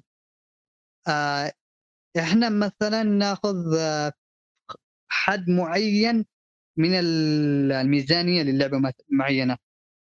فنقول 400 مليون عشان يتم تطوير اللعبة آه، بالشكل المطلوب فلما تزيد الميزانية بالغالب راح يصرفوها على أشياء ما لها داعي. آه، وممكن عندك مثال على أشياء؟ عندك مثال على أشياء فعلية صرفوها. صرفوا بها ميزانية زايدة ولا شيء زي كذا؟ مع إني ما أتوقع في حالة زي كذا. طيب آه خلوني أفكر بموضوع لعبة اللي هي مثلا نقول حتى لعبة Cyberpunk نكون صريحين نكون صريحين بلعبة Cyberpunk. ال... بسبة المستثمرين عدد كثير واللي بهذا السبب تم إجبار الشركة تنزل اللعبة بشكل آه، مبكر بسبب ضغط المستثمرين الهائل. آه بالأخير ما شفنا الأشياء اللي وعدونا فيها. ليش؟ لأن مم. أخذوا ميزانية زيادة عن اللزوم وبالأخير هم ما راح يسووها. فقط أخذوا الحصة المعينة قالوا خلاص هذه الحصة راح نسوي كذا كذا كذا. بالأخير ما سووه ممكن حتى. أغلب الفلوس التصوير انصرفت للتصوير انتظروا انتظروا شباب. تفضل. طيب. آه، مثل ما أنا قلت الآن في لعبة معينة بفكرة معينة الألعاب تكون آه، لها ميزانية محددة. فلما تزيد الميزانية آه، بالغالب اللي إحنا نشوفه هذا الأيام أن آه، كل ما زادت الميزانية خربت المشروع أكثر. ممكن يصرفوها في أمور ما تستاهل وحتى يستخدموها في التسويق بشكل زيادة عن اللزوم ووعود غير موجودة مثل ما صار مع سايبر بنك فهذا اللي أنا أقوله. زيادة الميزانية أو قلتها ابدا مو بالضرورة إنها تأثر على اللعبة نفسها. مثل ما قال إبراهيم آه الأمر يعتمد على الفلوس هذه وين تنصرف بالضبط Yeah. أنا معك بس اللي إحنا اللي أنا أقوله بالضبط إن اللي إحنا نشوفه هذه الأيام فمثلا آه، مسلسل آه، الخواتم اللي نزل اغلب الميزانية انصرف في المؤثرات البصرية. فصار يعني بشكل زيادة عن اللزوم وما اهتموا بالأمور الثانية في الكتابه وكذا على الرغم أن لو بس هذا برايي الموضوع ما أدري عنكم آه، كنت عايز أقول له بس إن مشاكل Cyberpunk كلها كانت متمحورة حول الإدارة يعني نفس الشيء نفس. كلامي. okay تمام. آه، إبراهيم أنت عندك رد الان بخصوص سمير ولا لا والله. بالعكس هذا كلام كويس. أو خلينا نقول مثال كويس على عن كيف ممكن أنت بالميزانية اللي معاك آه، تجيب العيد. يعني وصراحة ال- الم- اللوم هنا ما يقع على المستثمرين ولا على أي شخص بالنهاية لأن خلينا نقول مع أي شخص خارج الاداره بالنهايه لأن آه، الشيء هذا كان ممكن يتفادونه. يتفادونه لو إنهم ما أعلنوا اللعبه مبكر بالضبط هذا اللي أقوله. خلنا- إيه. أنا أنا قاعد أنا قاعد قاعد أعزز لك يا امير قاعد أضيف لك كلامك. طيب آه، في أحد عنده أمثلة لألعاب آه، الميزانيه عاقل أو عاقل آه، في عقل يب. ميزانيتها يب آه، في لعبة مرة أحبها اللي هي مترو مترو آه، خلينا نقول إكسيدس بعد تحديدا. وسلسله مترو بشكل عام فيها يعني مشاكل بعمليه التطوير سواء من تي اتش كيو أو خلينا نقول ديب سيلفر هم أكثر شيء لأنهم إدارتهم للمشاريع خايسة. وميزانيتهم سيئة مرة. يقول لك أصلا جاء واحد من THQ يقول له استوديو 4A Games اللي طور مترو مسوين كانوا يشتغلون على كراسي كافيتيريا. يشتغلون على كراسي كافيتيريا وهم يطورون ألعاب. متخيل اللي هو جزء 2000 ال- لا جزء Last Light اللي هو الجزء الثاني. ف- مع كذا اللعبة طلعت بالنهاية حلوة وبالعكس ممتازة. أنا أحب مترو مرة وأشوفها من الألعاب المميزة جدا. لكن الميزانية كان لها تأثير واضح. كان في مشاكل تقنية كان فيه خلينا نقول ال- ال- ال motion capture ماني متأكد إذا في motion capture بعد بس كان ال animation فيها مرة سيء. الاخراج فيها كان مشي حالك فالأشياء هذه كلها متأثرة بالميزانية ولو أن في ميزانية اقوى لو الاستوديو بعد ما أخذ راحته أكثر لكان شفنا منتج أفضل من كذا. نفس الكلام بعد ينطبق على Metro Exodus. Metro Exodus آه آه خلينا نقول بس فيها قبل- منطقة. معلش بس قبل مم. Metro Exodus آه، حاول تبعد شوي من المايك. احسك قريب. كثير. طيب. ونفس الكلام بعدين ينطبق على Metro Exodus Metro Exodus فيها منطقة الغابة ناسي شو اسمها. آه المهم إن المنطقة هذه ترى كانت بداية المفروض تكون منطقة مفتوحة نفس ما هو الوضع من منطقة فولغا اللي هي منطقة الثلج والمنطقة الصحراوية. كلهم مناطق مفتوحة لكن جات المنطقة هذه حقت الغابة كانت خطية لأن الاستوديو آه خلينا نقول مر بمشاكل التطوير ما كان يسير بشكل جيد فلهذا السبب خلوها منطقة خطية. ف الألعاب تأثرت بالميزانية بسبب قلتها خلينا نقول. مع أن ترى الاستوديو سوى المستحيل يعني الاستوديو س- يعني خلينا نقول خلينا نقول THQ كانوا أصلا متوقعين المشروع هذا يتكنسل. THQ و Deep Silver بعد كانوا متوقعين المشروع يتكنسل لكن الاستوديو نفسه كان مصر وكان خلينا نقول آه، عنده شغف. فلهذا السبب إن اللعبة كملت لكن كان فيها مشاكل واضحة بسبب الميزانية. في لعبة ثانية مشهور عنها أنها تأثرت بالميزانية لا مع أني ما لعبتها أنا اللي هي Final Fantasy 15 Final Fantasy 15 أم، خلينا نقول أخذت تقريبا 10 سنوات تطوير أو قريب 10 سنوات تطوير أخذت وقت طويل جدا لكن آه، بالنهاية صارت بعد مشاكل التطوير لأن الإدارة كانت سيئة. وبالنهاية قدموها ال- خلينا نقول انتقلت عملية تطويرها خلينا نقول إخراجها لمخرج ثاني وصارت مشاكل صارت عفسة كبيرة بسبب إن خلينا نقول الميزانية ما كان أو. في الشيئين عاملين اللي هم الإدارة والميزانية بنفس الوقت كانوا متخبطين جدا وخلاص سكوير انكس زقت معاهم فيب هي بعد اللعبه. خلينا نقول خلصت عليها ميزانية عدل عدل. على المصطلح وشو؟ اللي هي زقت؟ زقت فيها يا ما ما أفضل هذا المصطلح ليه ليه ده. زين زين Square. Enix آه، إيه Square Enix سئموا من الموضوع اعطوها مخرج ثاني وخلوه ي- يعني يلم يلم ال- البقايا بس ف yep يعني وفي عاد ذكرت مثال من قبل اللي هو Shenmue Shenmue Shenmue Shenmue بسبب بسبب كبر كبر الميزانية خلينا نقول مو بسبب قلتها yeah. طب لا ممكن آه، آه، مشاكل التطوير بتاع ال demo بتاع P.T. و Metal Gear Solid كان ليه علاقة برضه بالميزانية ولا خارج الموضوع؟ لأن شوف. على حد لا أخبار اللي سمعتها إن كوجيما كان بيتقال كده إن كوجيما أخذ فلوس من تطوير عملية Metal Gear Solid وقضاها وحطها في تطوير ال demo الخاص ب P.T. مش عارف بقى صحة الكلام ده. أول مرة اسمع الصراحة لكن إذا بنتكلم عن Metal Solid V فغالبا بنتكلم عن الميزانية. آه، لأن على قول Konami Konami كان يتبكبكوا على الموضوع ويقولوا إن اللعبة ميزانيتها عالية. آه، وكوجيما في كلام طلع بعد إن كوجيما ماخذ ممثلين وبسبب الممثلين هذول الميزانية ارتفعت لكن الكلام ذا يعني خلينا نقول فيه مبالغة. مبالغه ك- كبيرة بعد ما تستاهل النفخ لهذه الدرجة لأن اللعبة بالنهاية ميزانيتها كم؟ Metal Gear Solid V ميزانيتها 8 مليون. 8 مليون ترى ما تعتبر شيء شيء خارق خصوصا بالنسبة ل Konami. خلينا نقول إذا في نفس السنة 2015 وش نزلت؟ The Witcher 3 The Witcher 3 من استوديو بولندي له لعبتين بس طورها من قبل. مع هذا قدر يوفر الميزانية وسوى لعبة العالم المفتوح اللي هو يبيها. أكيد أنتم Konami يمديكم تسوون ذا الشيء لكن هم يعني كانوا متخاذلين خلينا نقول بس شوف طيب بذكر مثال أنت شايف Death Stranding كمية الممثلين كان موجود فيها صح؟ إيه Death Stranding فيها إيه. مبالغة شديدة مرة إيه هذا يمكن في يوم في اللي هو Metal Gear الأخيرة كان ناوي يسوي هذا الشيء بس إنه بسبب رفض Konami المستمر أو حتى إنهم سحبوا على أبوه مم. ممكن. هذا سبب خلاف؟ لا لا مستحيل. ليه لأن الموضوع الممثلين يحددون من البداية مو بعدين يوم يخلصوا عملية التطوير. ف آه، خلينا نقول بعد آه، ال- هم هم سأموا من كوجيما بسبب الميزانية العالية لكن بنفس الوقت في النهاية خلاص هم الممثلين اختاروهم من بدري. ما يجوا كذا بنهاية عملية التطوير يوم يس...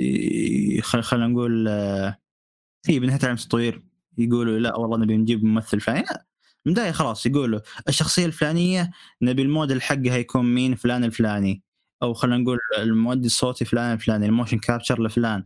فيب آه، ما أعتقد الموضوع زي كذا.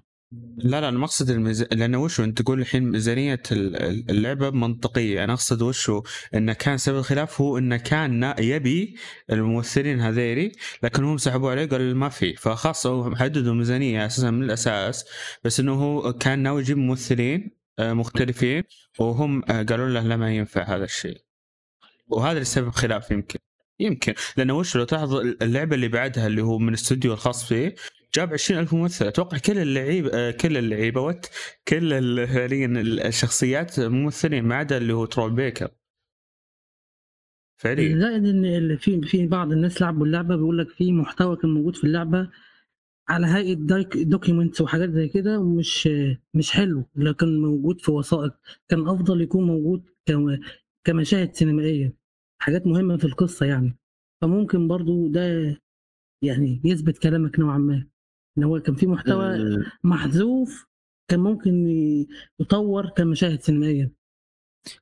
آه، المحتوى المحذوف هذا طال عمرك آه، ما له دخل بالممثلين. ممكن نعم الميزانية خلينا نقول بسبب آه، إن كو- كونامي ما عاد صار يبغوا يدفعون أكثر على اللعبة وخلينا نقول يعطوه ميزانية أكبر. سحبوا عليها وانحذف هذا الفصل لكن بالنهاية الموضوع مو شرط يكون له أو مو شرط فعلا مستحيل يكون له دخل الممثلين الموضوع انه بس كوجيما يبي يسوي محتوى زيادة يبي يسوي شابتر إضافي. والشابتر الثاني اللي هو خلينا نقول موجود باللعبة نزل ناقص. وفي مهمات كثيرة أصلا عبارة عن تكرار لمهمات قديمة بس يقول لك والله خ... لازم تخلص هذه المهمة بدون ما تنشاف ولا تخلصها بدون أسلحة ولا السوالف هذه. يعني فالموضوع أتوقع له علاقة بالم... مو أتوقع أكيد له علاقة بالمحتوى بس ما له علاقة بال إنهم يجيبون ممثلين ولا شيء.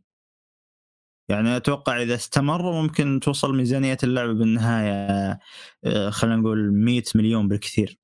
يعني مم. 20 مليون زيادة اللي هي تعتبر ميزانية متوسطة متوسطة أكثر من متوسط شوي في ذاك الوقت ما نعم. تعتبر شيء خارق يعني بشوف آه، متوسطة آه، م- مقارنة بالألعاب الغر- الغربية بس الألعاب اليابانية ترى يعتبر عالية خصوصا لكونامي كونامي ترى قد صار معهم خلافات بخصوص تعرف كاسلفينيا وكذا سلسلة كاسلفينيا. آه، كيف انه كان في مشاكل موضوع تطويرها بسبب إنه والله في موضوع الميزانية والميزانية. حتى يعطون المطور ميزانيات متواضعة ويقول له دبر لنا لعبة. بمستوى محترم. لا شوف هذه هذه مشكلة من كونامي نفسهم ما له يا دخل هذا قصدي أنا. أقصد إن سبب الخلاف انه ترى يعطون مز... مثلا كوجيما ميزانيات خيالية مقارنة بالأستديوهات الثانية حقت كونامي. فهنا الفكرة. مقارنة بالاستوديو بال... بالشركة نفسها يعتبر اللي هو سواه م... يعني تجاوز بزيادة وانه تحمله بزيادة. بعدين قالوا له مع نفسك أنت وشغلك وشاتوه. إنه بدأ المفروض يسوون نفس Capcom ترى. نفس يعني Capcom خلينا نقول نعم هي شركة يابانية لكن عنوانها مؤثر كثير جدا في الساحة اللي هو Resident Evil زين؟ مم. نفس الكلام Metal Gear Metal Gear Solid V ترى باعت بالنهاية خلينا نقول في يوم أو أقل من يوم بعد ترى غطوا تكاليف الميزانية كلها. yeah بس شوف ف... بس شوف Capcom و Square Enix آه، ألعابهم رغم إنهم يعني شركات تقدر تقول يابانية لأنهم آه، توجههم نوعا ما غربي ما هو ياباني. بعكس الألعاب اليابانية حقين مثلا ألعاب FromSoftware والعاب مثلا اللي هو من آه، Konami مثلا لا لا عموما الاستديوهات ال- ال- اللي هو اليابانية غالبا ميزانياتها محدودة. حتى ألعاب يا رجل ألعاب بل- PlayStation من قبل اللي هم استوديو Japan Studio. فكانت است- مقارنة بال- بالميزانيات حقت الألعاب اللي في الاستوديو ال- ال- الغربي جدا متواضعة وما كان حتى إنهم يعطونهم الميزانيات عالية عشان يطورون ألعابهم فهذا آه قصدي انت يعني مع انت ذكرت دلوقتي استوديو آه، جابان استوديو ده برضه حاسس إن هو اتظلم بسبب آه، اهتمام آه، سوني بال بالتمويل ألعاب نعم. غربية أكتر من اليابانية يا ما في يعني شك. الاستوديو أغلب الألعاب اللي عملها نجحت رغم إنها ميزان- بميزانية ضعيفة شوية مقارنة بالألعاب الثانية ف- ميزانية ضعيفة جدا مقارنة بالألعاب اللي موجودة حاليا. طيب مم. طيب ممكن أنا أقول وش برضه حتى الآن. اسمع معلش أقول- عبد الله بس آه، ترى أنا النقاش كان بيني وبينه وإحنا تقاطعتنا معلش يعني. لا عادي ولا يهمك. آه، ف خلينا نقول أول شيء اللي أبي أوصل أنا أنت عندك عنوان عالميا مؤثر جدا. جميل. زين؟ آه يعني Capcom ترى حتى Capcom خلينا نقول على عناوين مثل Devil May Cry وذا ما ما تصرف يعني مبالغ طائلة جدا زين؟ لكن Resident Evil شوف شلون يصرفون عليها. ليه؟ لأنها أكبر عنوان عندهم عنوان يدخل ملايين يا رجل. ف الموضوع ان أنت شركة عندك عنوان مرة قوي Metal Gear Metal Gear Solid V باعت آه، خلينا نقول 6 م- لا إي في بعد 6 مليون أو أكثر حتى من 6 مليون أو ذا الكلام بعد من تقرير في 2016 ما أدري الله أعلم كم صارت عوائدهم من اللعبة لليوم هذا. لكن بالنهاية اللعبة هذه جزء من عنوان كبير جدا. أيوه. زين؟ المفروض إنهم يحذون نفس حذو كابكم. المشكلة بالنهاية إن كونامي هم معطوبين.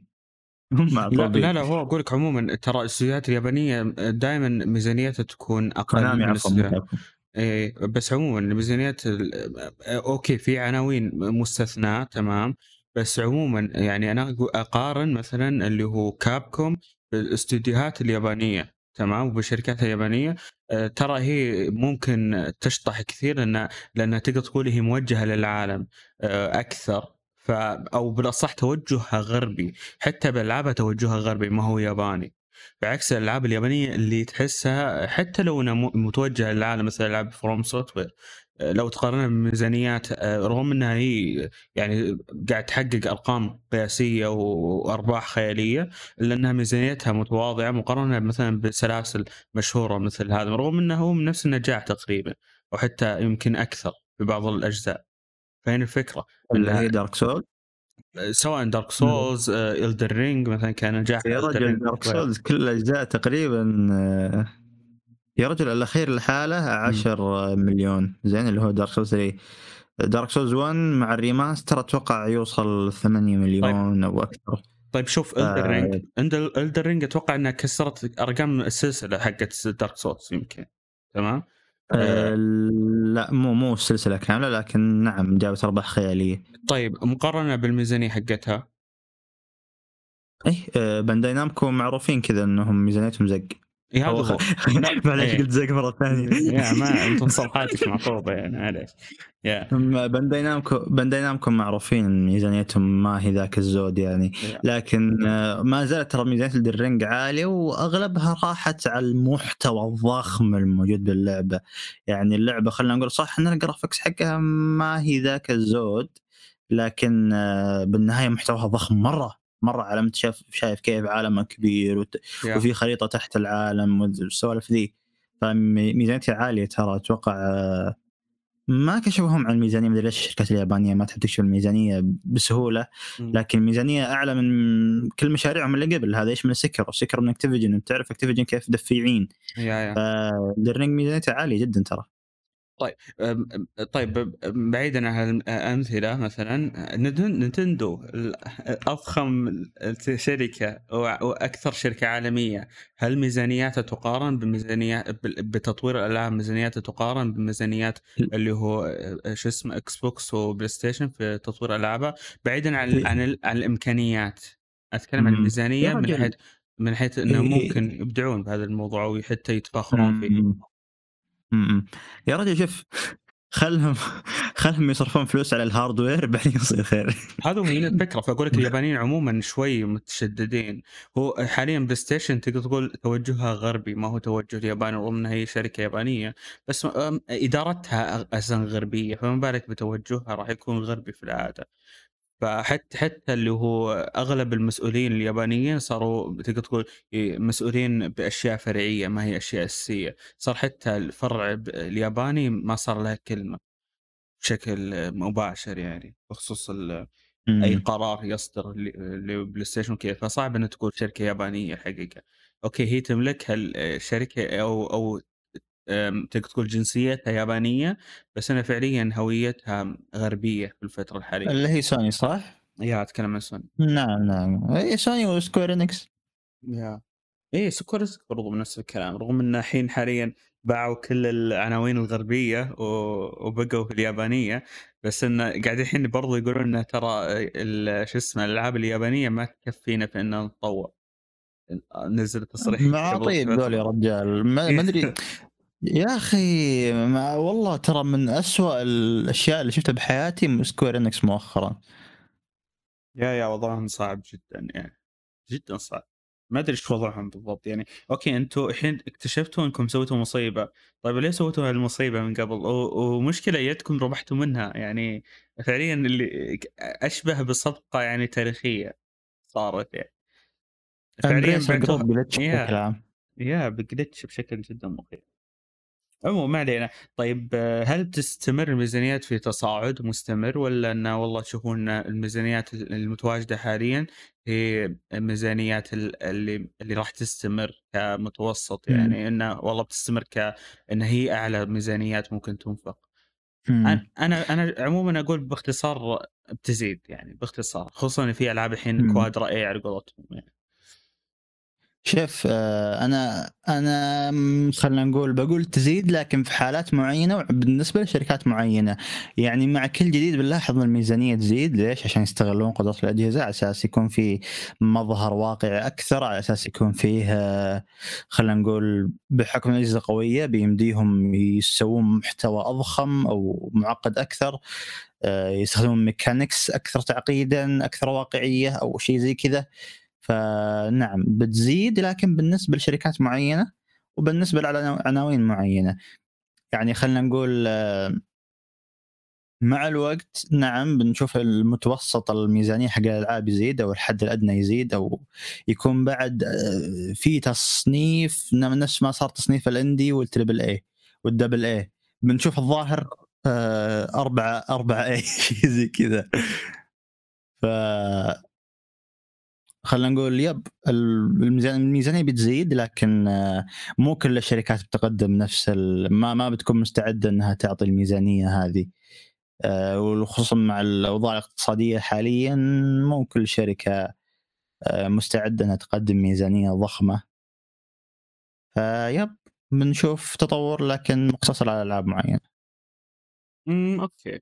يا هو أكيد يعني ما راح تنفق الشركات بميزانيات عالية بس إنه عموما راح يكون السوق مرتفع. يعني مثلا الألعاب اللي مثلا كنت تطورها حاليا ب 3 مليون راح تطورها بعد سنتين ثلاث سنين ب 5 مليون أو 6 مليون. حتى لو إنه والله آه، أنت كشركة والله تقدر تقول أنا مو قاعد أنفق كثير بس إنه السوق راح يكبر راح يصير أغلى. عموما بالصناعة وبالإمكانيات وبالقدرات فراح يغلى عموما شئت ان ابي أم أبيت آه، راح تكون الميزانيات مثلا الستة اللي صارت عالية راح تكون قليلة بالنسبة لوقتها لكن بتكون مرتفعة بالنسبة لوقت الحالي. هو السوق نعم. يتضخم يعني بهذا الشكل. يا آه، أمير هل تشوف أن الألعاب عموما راح تزداد ميزانياتها في المستقبل؟ أكيد أكيد أكيد بترتفع الميزانية بنظري. اولا إذا كانت الميزانية الآن للألعاب ارتفعت مع الرغم أنها إلى الآن تتصمم على الجيل ال- الماضي مثل راجناروك صممت على بلاي ستيشن 4 بينما البلاي ستيشن 5 مجرد تحسين رسومي. فما بالك لو تطورت آه، اللعبة آه، على على البلاي ستيشن 5 نفسه؟ هذا أول شيء كذا بيزيد. ثانيا لاحظت إنه في توجه لجذب وجوه من ال- المشاهير والممثلين نفس كوجيما. ثالثا التضخم الاقتصادي. الزيادة بتزيد مهما كان. حتى لو الاستوديو مو مستعد يقدم ميزانيات عالية بتكون مع ذلك أعلى من الماضي ال- الوضع الاقتصادي. جميل. طيب عبد الله أنا بصراحة ما عنديش إضافة للكلام اللي قلتوه بس شايف إن اللي في بعض الألعاب أغلب الميزانية بتروح ليها زي ألعاب فيفا مثلا أو ألعاب السيارات دي أغلب ال- أغلب الميزانية بتروح للتراخيص تراخيص العربيات اللي بتكون موجودة واللاعبين وحقوق صحيح. الاسم نفسه فهنا يا. حتى تطوير ما بين الجزء والجزء اللي بعده ما- تقريبا لا يذكر الفرق ما بين الجزئين فعشان كده بشوف إن الميزانية ما هنا اتفق معك معلش بهالنقطة طب أنا ش... أنا اشبح فيفا ما أش... ما أس... ما ما هذه ليه النقطة. فيفا الفرق عمي لعبه فيفا فيفا كل اللي 2000 سووه و- في الميزانيه هو انتظر تغيير انتظر ال- قاعد تقاطع الحين. من ثلاثة قاعد تقاطع. قاعد تقاطع. ثلاثة. لا لا. بعض شوف بعض النسخ؟ صحيح بس بس النسخ الجيل الجديد لا ما معك نهائيا. بذا فيفا ترى هي أكثر عنوان خلينا نقول أو أكثر لعبة مبيعا بشكل عام. زين.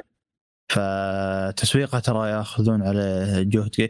يا رجل كل ما تنزل لعبة فيفا شوي تطلع تحت السرير من قوة التسويق. صحيح. صح صح.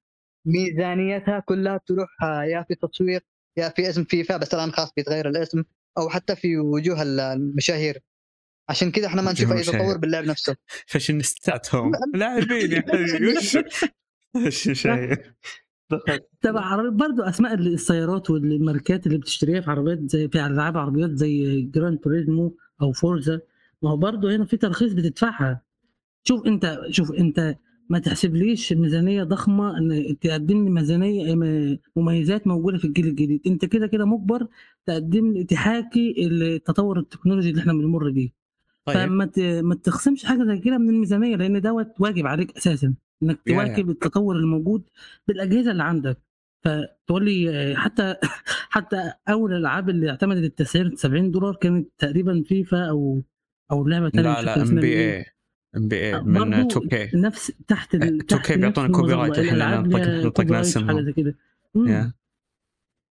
نطقنا اسمهم بيعطونا copyright okay إيوه بس فانا شايف إن أغلب الميزانية في الألعاب في التصنيف ده بالذات الألعاب الرياضية بيكون رايح في ال- في التراخيص ال- ال- الخاصة بالشركات صحيح. يا سواء كان سيارات زي ما قلت سواء كانت مثلا آه، اللاعبين آه، أندية آه، مثلا آم، وش حتى بعد؟ الاسم حتى اسم إي اللعبة. اسم برضو أشياء كثيرة عموما. تراخيص جدا مزعجة بالنسبة حتى يعني مثلا اللي هو ألعاب مثل اللي هو GTA يصنعوا لك سيارات مقاربة للسيارات الواقعية بس إنه يغيرون بشكلها يغيرون تصاميمها بشكل إنه يكون يعني إنه تب- تبعد عن الحقوق بحيث إنه ما يأخذون حتى اسمها أو حتى يأخذون أسامي مقاربة يعني في العادة. بحيث إن تعرف هذه السيارة إيش بس إنك بنفس الوقت انه آه، تقول هذه مختلفة. يعني ما يقدرون يقاضونهم من هالناحية. زين والان مع فقرة الأسئلة، الأسئلة ما هي كثيرة مرة لكن يعني مشاركاتكم تهمنا جدا. فيه آه، عزوز يقول وش سبب إن الألعاب أصحاب الميزانية الضخمة يكون فيها تكرار كثير وإبداع وابتكار أقل بكثير من الألعاب ميزانية محدودة وهذا السؤال جاوبناه حنا في بداية الحلقة إن الميزانية العالية معناها إن إذا فشل المشروع بتخسر كثير كثير ف يعني ال ال ال ال- الش- الشركة اللي تدفع لعبة تريبل اي ما هي ما عندها استعداد إنها تخسر للدرجة هذه. عكس الاندي الاندي يعني ميزانيته على قد حالها فيعني خسارتها بتكون أقل بكثير. باختصار يبغون يمشون على المضمون. يب آه، مضمون قدر الإمكان. آه، معنا بعد مصعب مصعب ريباد مصعب دسو يقول هل مقارنة تسعير الألعاب بباقي المجالات أساسا منطقية أم لا؟ أم أتوقع بمتوسط الميزانية في الألعاب آه، أعلى أصلا من باقي المجالات حسب ما أنا أشوف يعني المتوسط في الألعاب ال triple A خلينا نقول ال triple A ما الألعاب ال- ال- الميزانيات القليلة ال indie ولا ال double A ما نقارنهم في بعض يعني خلينا نقول نفس ما إنك تقارن فيلم ميزانية عالية بفيلم بتصوير كاميرا جوال وذا. ف آه، ممكن نقارن لكن بشكل عام الألعاب متطلبة أكثر. الألعاب يبغى لها برمجة الألعاب يبغى لها تمثيل صوتي motion capture آه والألعاب يبغى لها خلينا نقول آه، طبعا تسويق. وفي عوامل كثيرة يعني. فأتوقع الكلام ذا صار في الجيل ال- ال- الثامن تحديدا. قبلها كانت المي... ال- الأفلام تأخذ ميزانية أكثر خصوصا الأفلام اللي خلينا نقول اللي ضخمة مرة نفس ذا Lord Rings في عام 2000 الف... يعني خلينا نقول الفيلم الواحد دفع له 100 مليون دولار. 100 مليون دولار هذه ما صارت بالألعاب إلا خلينا نقول في جيل PlayStation 3 وصارت آه، آه، متوسط في جيل PlayStation 4 فيب ممكن نقارن لكن أتوقع الآن في الو- في الفترة هذه خصوصا ان مجال الألعاب بعد هو أكثر مجال يدخل فلوس أكثر من الأفلام والكورة وذا فيب أتوقع طبيعي إن نقول إن الألعاب ميزانيتها أكبر ولا وش رأيكم أنتم؟ ما ما فيش حاجة اقولها في حاجة زي في الموضوع زي ده بس أنا شايف إن عملية تطوير الألعاب بتاخد وقت أكتر ومجهود أكتر و بمقارنة بباقي الصناعات زي الأفلام والمسلسلات ممكن الفيلم. أو المسلسل بكتير ويخلص في تصوير سنة أو حاجة زي كده باستثناء طبعا الأفلام الأنيميشن لانها بتاخد وقت طويل وبرضه لأنها مرتبطة بتطوير مش مرتبطة بتجسيد شخصية. فهنا التطوير ليه بياخد بياخد ميزانية أكتر وبياخد وقت أكتر ومجهود مجهود كبير. امم تمام صحيح. يعني صحيح بس يعني- انه برضو الأفلام ترى مو شرط إنها تكون والله بس نظام جمع ممثلين وصور. يا حبيبي الأماكن تصوير أحيانا الأجواء نفسها إيه. آه، مدري تمام إيش. تمام مده تصوير ال- الف... تصوير الفيلم. ممكن تخلص في قد إيه مثلا؟ ممكن تخلص سنوات مو بس سنة يا حبيبي. لا، لا شوف، لو آه، جمع لو جمعت لو جمعت فترة التصوير ما صعب ت- تقول لي سنتين قول سنتين لكن في بعض الألعاب ممكن تطويرها يوصل ل 8 9 سنين بس إذا كانوا معطوبين زي ساي- Cyberpunk مثلا يقدرون CD Projekt يطورونها إيه، معلش. يعني. Cyberpunk أنا مثلا في هل في لعبة وصلت ثمان س- سنوات تطوير طيب وما كانت ونزلت وهي مصقوله ولا آه، فيها Red Dead. تخبطات Cyberpunk Red Dead Redemption 2 Red Dead انت عندك مستر... عندك شك في لعبة Red Dead Redemption 2 Red لعبة- Red Red أنا نزلت تغريدتين وقالوا إن آه، رغم إن كلها تبين عطب اللعبة معليش يعني فيها عطب واضح. Zelda Zelda Breath of the Wild تقريبا. Zelda Zelda. كم خذت؟ ثمان سنين أو تسعة تقريبا. okay منطقي وكانت الحقيقة وكانت اللعبة سباقه في بعض الأمور كمان فهنا برضو شوف. ما ينفعش نقارن شوف رغم ان فيها بعض الجلتشات بس إن اللعبة آم، آم، يا أخي مجنونة من ناحية أنت الفيزيائية بتصيد الاخطاء ولا إيه بالظبط؟ إيه، ما تصيد إيه؟ ما, ما تصيد بس أقول انه كان فيها مشاكل بس انه بنفس الوقت انه أوكي كانت مسقوطه من ناحية إيش؟ انه فعليا كان أي شخص يقدر يسوي أي شيء لدرجة إنه حتى ممكن الجهاز يعلق بسبب حركات الشخصية وكيف إنه قاعد تتفاعل يا رجل يطيرونها من منطقة لمنطقة عادي وكانت كان يتحرك ال- بشكل جدا طبيعي وما أدري إيش والجهاز يعلق. فكانت مجنونة من هالناحية. بس ردد لا لعبة عادية مقارنة بال, بال... يعني الألعاب اللي شلون أقول لك؟ الحين يجي الناس يشقون شك أقصد لعبة عادية كلعبة تمام؟ انها ما طبقت فكرة جديدة زي ما طبقت زلدة لكن آه وفيها مشاكل. يعني أنا وأنا قاعد العبها ح... يا دقيقة دقيقة. أنا قاعد ألعب معلش أنا قاعد ألعب هذا الأسبوع تمام؟ قاعد أروح لمركز الشرطة في ناس قاعدين يطلقون علي من من من المدينة وأنا ما ما قد آه، واجهت يعني ما قد تعديت عليهم. رحت لمركز الشرطة مركز الشرطة قاعد يطالعوني ما يحركون ما يتحركون. بس لما أنا أطلق هم يطلقون علي. إن وش وش الذكاء الصناعي ما شاء الله الواقعية الرهيبة. هذا غير إنه برضو قد طقيت أنا أكثر من شخص وفجأة أشوفهم قاموا وهم ميتين أساسا كانوا. وش الجلتشات هذه؟ وهي اللعبة. معليش يعني. شوف آه، أنت مهما كان رأيك عن اللعبة تشوفها خايسة تشوفها حلوة. لا ما أقول ما أقول. خايسة ما قلت خايسة بس قلت فيها مشاكل. أسمعني أقول بس- مهما كان ما كان مهما كنت تشوفها ما يهم تشوفها خايسة ولا حلوة. لكن بالنهاية اللعبة أخذ وقت طويل وفيها تفاصيل كثيرة من ناحية ال- ال animations والمخلوقات اللي فيها وال graphics. وحجم العالم. إيه، في تفاصيل كثيرة. مهما كان القياس اللي تفاصيل تفاصيلهم في حصانهم هذا التفاصيل. لا تقعد تقنعني أيوة،. بالتفاصيل أي هذه. التفاصيل تاخذ التفاصيل ذي ماخذة كل طيب الميزانيه هذه هذا تاخذ. ياخذون تفاصيل في أماكن ما ما, ما تنشاف ياخذون تفاصيل اماكن ما تنشاف. وفي تفاصيل أهم مثلا محلات كيف إنها إن أغلبها المفروض إنك تتفاعل معها كلاعب. المهام المهام كيف هو فعلا في تفاعل كبير ترى مع المحلات وذا. okay بس ما برضو ما هو واقعي. مو كل شيء تقدر تسويه. هم يعطونك صحيح في كثير أمور معطينك إياها بس برضو ما- هي لعبه العالم المفتوح المثالية. مهما كان ما هي لعبه العالم المفتوح نعم المثاليه ماشي. انت خرجت بره الموضوع. أنا أتفق معاك إن فيها بعض العيوب زي خطية تنفيذ المهام مثلا. ده عيب من عيوب في عيوب اللعبة في ال gameplay. ولكن إحنا بنتكلم عن ال... عن الأفلام. لو اكت... لو جمعنا مدة تصوير الفيلم ماشي وجمعنا مدة تطوير اللعبة. هتلاقي في فرق شاسع ما بين الاثنين مدة التصوير ومدة تطوير اللعبة. جميل. فانت اختلفت على مستوى اللعبة مفيش مشكلة. ولكن الوقت ده في مطورين اجتهدوا في تطوير اللعبة وفكروا وعملوا شوف بس بس لكن- بص آه، فكرة. طيب فكرة مدة تطوير ما يعني إنها راح تكون أكثر صقلا. طيب بس بوضح ليه. لأنه وشو حتى فكرة لما يكون مثلا الفيلم آم، آم، سووه خلال خ- 15 سنة طيب ومعناته راح يكون هو مضبوط وإنه معناته إنه يستحق هذه المدة. غالبا راح تكون مبنية على مشاكل صارت. وإن المده هذه مبنية على المشاكل اللي قاعد تصير في أنا اثناء مش بقول لك ان التطوير هو أنت ممكن تصور في 30 40 سنة اللعبه وفي الآخر ما تعجبكش. إيه. بس أقول- لا مو ما له دخل. شوف أنتم قاعد تقولون ما تعجبني. ردد عجبتني تكون تز- تطلعون هالسمعة هذه تمام؟ لا لا مش إيه. بقول كده. أنا بقول يمكن نختلف على مستوى اللعبة بعد ما تصدر.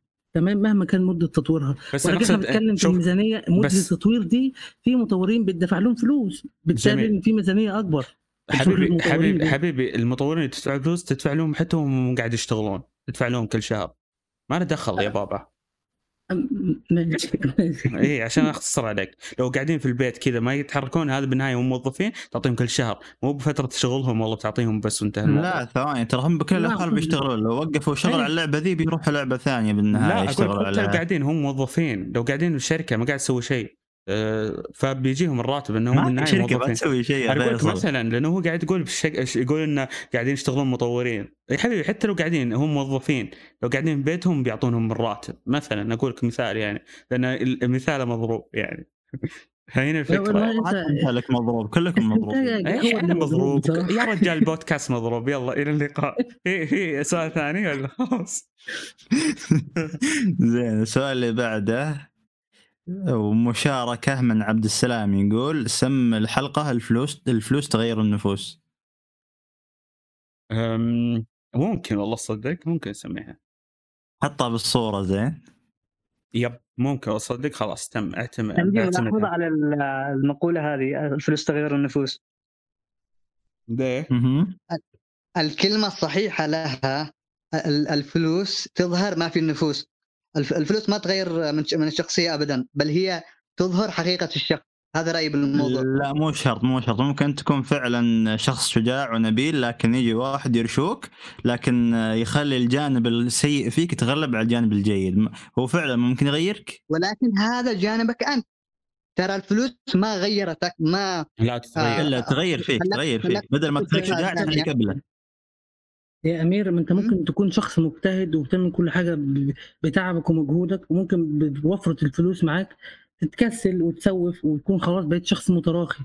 ما هي دي حاجة زي كده ما كانتش موجودة فيه. بس هذه الصفه بت- موجودة في الشخص نفسه. ما أنا- كانتش موجوده يعني دقيقة اسمع- شباب أسمع موضوع- طيب. اصبر أصبر فيصل اسمح لي. موضوعكم نايم وخلاص خلصنا الحلقة. زين. لا لا شكرا دقيقة. لا دقيقة بس دقيقة. ترى المثال هذا ما يطلق على الشخص نفسه يطلق على اللي حوله. برضو. إن إن تغير النفوس تغير النفوس اللي حوله. إن ذا عنده فلوس فلازم أغير أنا أسلوبي أغير شك أغير. شكلي أغير تعاملي مع الشخص نفسه اللي عنده يتغير فلوس. التعامل. إيه يتغير فالنفوس. تغير النفوس بناء على ال- ال- البيئة اللي حولك بما إنك أنت عندك فلوس. فهمت علي؟ أيوه أنا فاهم أنا فاهم. بس أنا أقصد ال- الشخص نفسه التغيير ال- نفس الشخص المثال نفسه. المثال ما يطلق على الشخص يطلق على الحول اللي حولهم تمام؟ مم. هذا المقصود انتهى تمام وصلت فكرة؟ لا. انتهت الحلقة يا. شباب كل واحد عنده رأيه يعطيكم العافية. انتهت الحلقة يا شباب يعطيكم العافية خلاص بموت يلا انت قدم أتمنى استمتعتوا معنا. ال- تشوفون الح... إذا ما حطيتوا like حطوا like إذا عجبتكم الحلقة وتقييمنا على المواقع آه، Apple Podcast و Spotify والبرامج الصوتية الحلوة اللي تشوفوها من التعليقات. بيساعدنا كثير. فشكرا لكم على المشاهدة رأيكم. أو الاستماع. نراكم على خير. والسلام عليكم ورحمة الله وبركاته. يا ساتر. قولوا رأيكم. بخصوص الميزانية برضو آه، أعطونا رأيكم نقاشاتكم بخصوص الموضوع هل فعليا الميزانية آه، لها أثر على الألعاب ولا ما لها أثر؟ وكيف إن الميزانية العالية مو- آه، ضررها وفوائدها وبرضو الميزانية منخفضة ضررها ضررها وفوائدها بس والله يعطيكم باختصار العافية. زيادة الميزانية ونقصها آه ما تحدد جودة اللعبة. القصة خلاص الميزانيه هذه هذه قلناها كيف بال- تستخدمها؟ بداية بودكاست. خلاص يعطيك العافية. خلاص خلاص. مع السلامه وهذا إلى اللقاء. رأيي. يا إيه، اللقاء. فخلاص. مع السلامة. مع السلامة.